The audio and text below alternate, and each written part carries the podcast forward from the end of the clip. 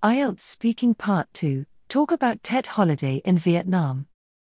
I assume one of the most important holidays in Vietnam is the Lunar New Year, which occurs in late January and early February. The official Lunar New Year or Tet holiday is celebrated from the 31st of December till the 3rd of January according to the lunar calendar.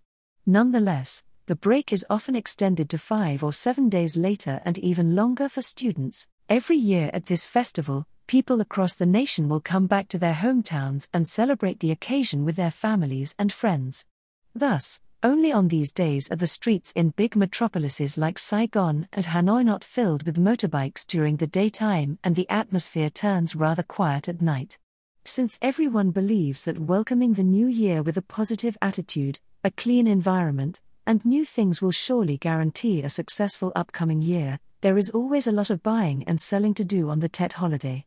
In addition, cleaning the entire house is also an indispensable part of the holiday. Every place in the house must be squeaky clean and ready for the new year. I think the reason why Vietnamese people treasure the Tet holiday so much is because the occasion gives everyone the chance to express their respect and remembrance for their ancestors as well as spend precious time with their beloved family members.